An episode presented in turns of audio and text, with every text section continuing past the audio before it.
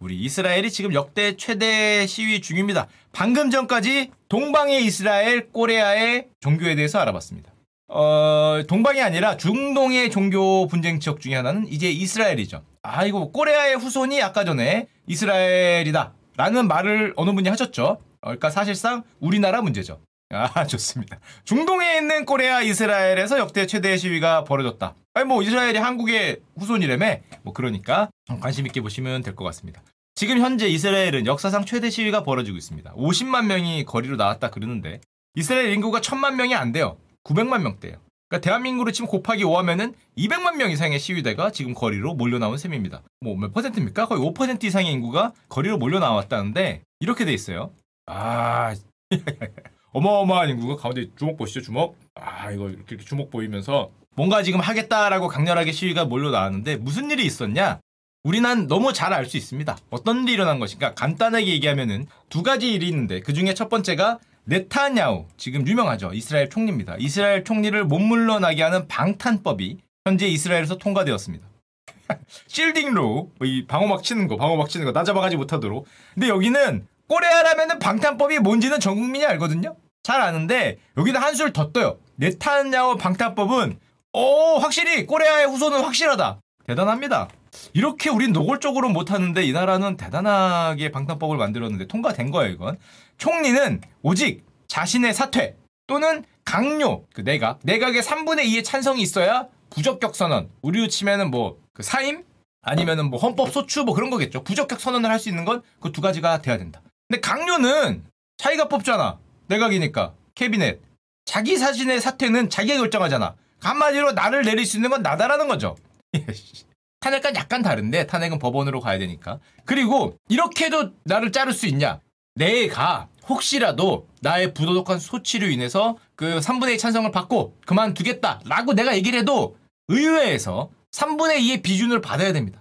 축하님, 지금 그럴 땐 아닙니다. 축하님의 그런 뜻은 잘 알겠지만 국가를 위해 나라를 위해 당신께서 해주셔야 됩니다.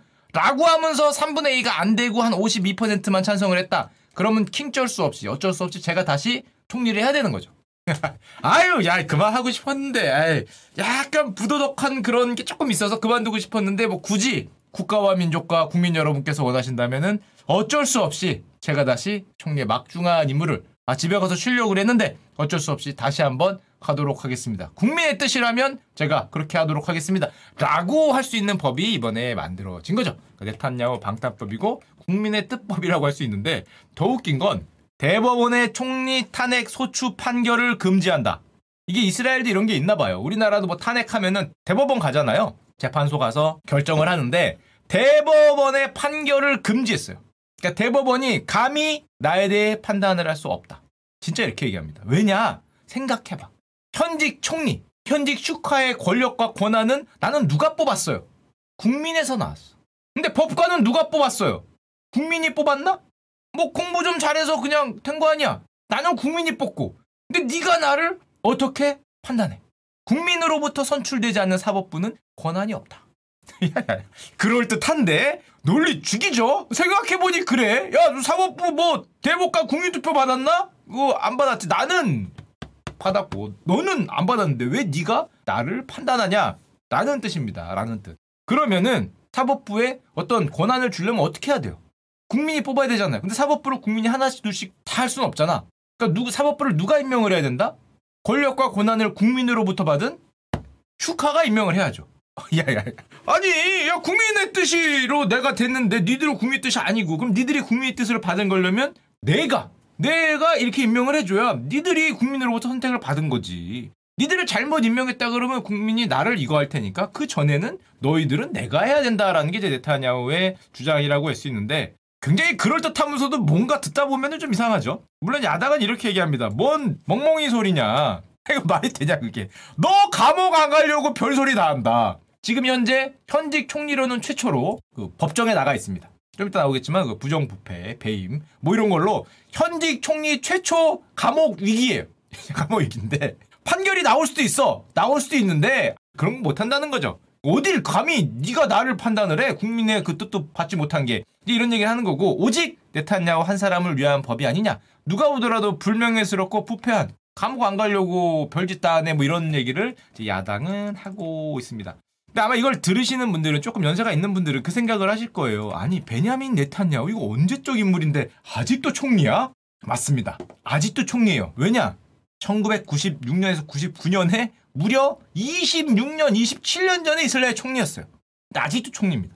물론 계속한 건 아니고 중간에 비는 공간이 있어요. 다수당에서 총리가 되니까 2009년, 2021년도 12년 총리를 했고 여기서도 4년을 했고 16년 여기 와서 지금 그래서 2021년 총선을 패배해서 사실상 정계 은퇴한 줄 알았어요.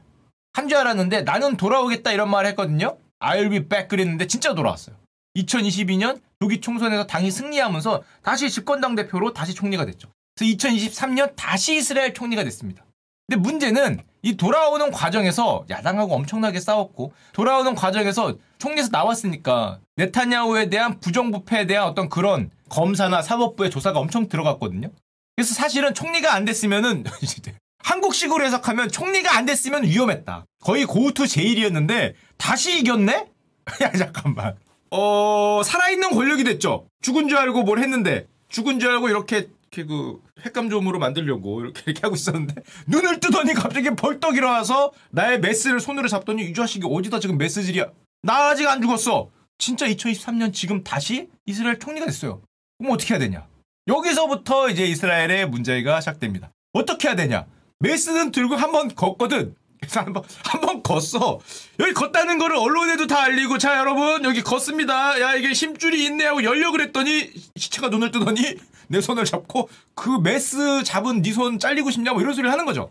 그래서 어렵습니다. 이게 우리나라로 생각을 해보면 뭐 아, 입을 놀리기 힘드네. 그러니까 한 50년 전으로 생각해 보면 대통령이 있었는데 뭐 어떻게 물러나서 대통령에 대한 조사를 했더니 우리나라는 재선이 안 되지만 재선이 됐어요. 재선도 아니지 몇 년 쉬더니 다시 대통령이 됐어. 잠깐만. 어, 그럼 그걸 조사하던 나는 어떻게 되는 거냐? 뭐 이런 일이 지금 이스라엘에서 일어나고 있다고 보시면 됩니다. 게다가 이 베냐민 네타냐후 입장에서는 자신에 대한 어떤 공격, 또 자신을 뽑아준 사람들이 어떤 사람들이에요? 대부분. 극우로 유명하죠. 이게 굉장히 강력한 극우적인 그런 생각이 강하기 때문에 정책을 어떻게 피겠어요? 굉장히 강하게 핍니다. 팔레스타인을 아예 뭐 인정 안 할 것 같은 기세. 팔레스타인에 대한 공격을 더 많이 할 것 같은 기세, 굉장히 강력한 어떤 정책들을 피다 보니까 지금 이제 문제가 이제 일어나고 있다고 보면 되고, 참고로 이 베냐민 네타냐후 여러분들 다 아시죠? 형과 함께 이스라엘 특공대에 6년간 복무한 정말 우리로 치면 초극우, 초강경 지도자로 워낙에 유명하고 팔레스타인과 뭐 거의 뭐 불구대천의 원수죠. 게다가 이번에 17년간 이스라엘 총리직을 맡고 있었는데 아까 말씀드렸지만 현재 현직 총리로는 최초로 법정에 출두 중입니다. 죄명은 사기, 배임, 뇌물수수.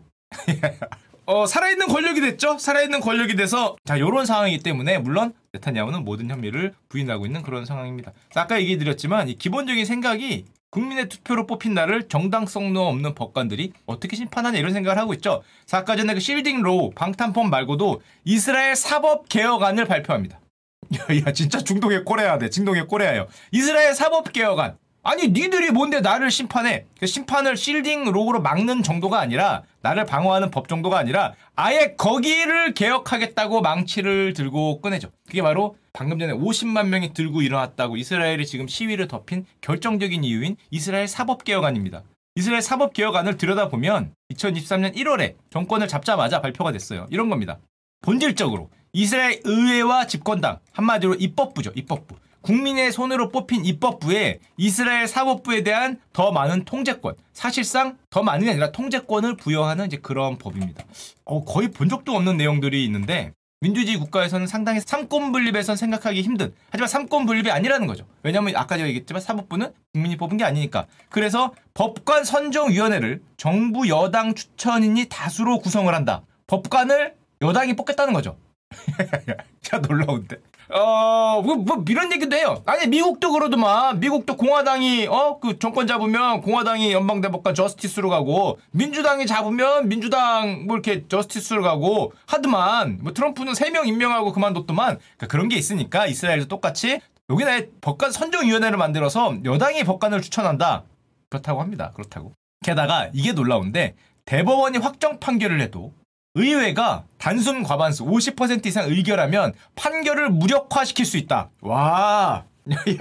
정치인은 영원히 감옥 안 가겠네. 정치인은 영원히 감옥을 안 가요. 가면 사겠어 저거? 단순 과반수 의결하면 무력화가 가능하다면 민사소송이건 뭐 형사소송이건 대법원이 확정 판결을 내렸는데 의회에서 어, 노! 무효! 하면 무효란 거예요. 오, 놀랍습니다. 이거 그 감옥 안 가지. 뇌물죄 이런 거 못하죠. 살아있는 권력이라면.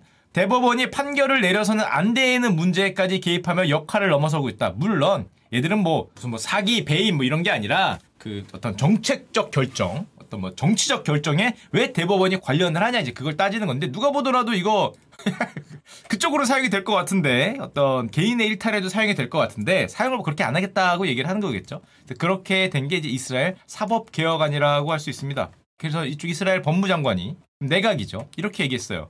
우리가 선출하지 않은 사람들이 우리를 위해서 판결하고 결정을 하고 있다. 이게 말이 되느냐? 근데 삼권 분립을 떡사먹은 소리를 하는 거죠. 네타냐후는 우리는 강하고 독립적인 사법부가 필요하다. 축하 네가 말한 것처럼 우리는 독립적이지 않은 사법부라는 게 아니야. 다만 독립적인 사법부라는 뜻이 판사 마음대로 제약 없는 사법부를 의미하는 게 아니다. 네가 뭔데 마음대로 내가 정책을 낸 거를 이러쿵저러쿵 하냐. 이게 요즘에 또 문제가 있어요. 왜냐하면은 네타냐후가 굉장히 강력한 법들을 추진합니다. 무슨 뭐 팔레스타인 정착촌을 밀어버리겠다는 법, 뭐 이런 뭐 이렇게 갈등을 심화시키는 굉장히 강력한 법들을 초극우적 법을 추구하는데 여기도 대법원이 그 법에 대해서 위헌 판결을 해요. 뭐가 잘못됐네, 이거는 법에 어긋나네. 그런데 그런 거 하지 말라는 거죠.